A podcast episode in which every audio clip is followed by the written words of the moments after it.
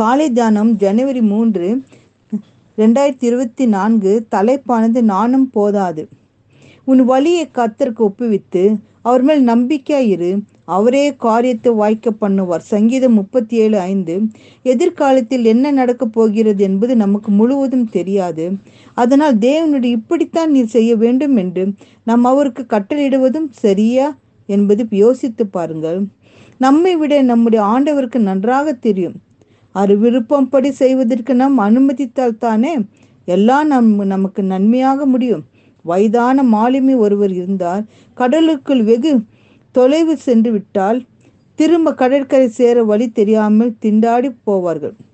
நண்பர்கள் சென்று அழைத்து வருவார்கள். இவ்வாறு பல முறை நிகழ்ந்ததால் நண்பர்கள் அவருக்கு திசை காட்டும் கருவி ஒன்றை கொடுத்தார்கள். அந்த கருவியில் கந்தா முள் ஒன்று இருக்கும். அந்த முள்ளின் ஒரு முளை எப்பொழுதோ வடக்கு நோக்கியே காண்பிக்கும். அந்த முள் அதை வைத்து நம் திசைக்கு அறிந்து கொள்ளலாம். அடுத்த முறை கடலுக்கு சென்ற போது அது தனது புதிய கருவி எடுத்து சென்றார். ஆனால் வழக்கம் போல அன்றும் அவர் தொலைந்து போனார். நண்பர்கள் அவரை தேடி கண்டுபிடிக்க வேண்டியதாயிற்று. அவருடைய நண்பர்கள், திசை காட்டும் கருவியை பயன்படுத்தினால் என்ன என்று கேட்டார்கள்.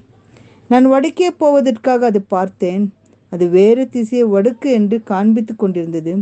கருவி எப்படியெல்லாமோ திருப்பி பார்த்தேன். அது ஒழுங்காக திசை காட்ட மறுத்தது.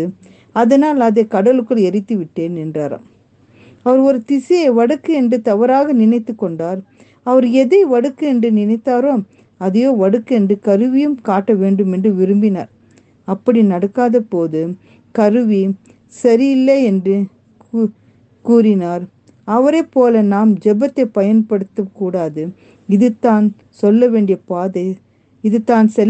பாதை என்று நாம் நமக்காக தீர்மானம் செய்து கொண்டு அதன்படியே தேவன் செயல்பட வேண்டும் என்று எதிர்பார்ப்பது தவறு. பாதை எது என்று தேவன் கேட்பது ஜெபம். உன் வழிகள் எல்லாம் அவரை நினைத்துக்கொள், அப்பொழுது அவரின் பாதைகள் செவைப்படுத்துவார்.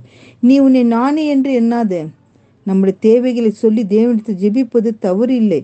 ஆனால் நாம் விருப்பம்படி அவர் செய்யவில்லை என்று அவரிடம் கோபம் கூடாது.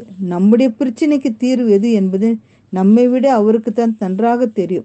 அதன்படி அவர் நல்லதையே நமக்கு செய்வார். இந்த நம்பிக்கை நமக்கு வேண்டும். நாம் அவரே குறை சொல்லக்கூடாது. தேவனே, நீர் எங்கள் வழியும் சத்தியமும் ஜீவனமாய் இருக்கிறீர் என்று தேவனிடம் சொல்லி நம் ஜெபிப்போம்.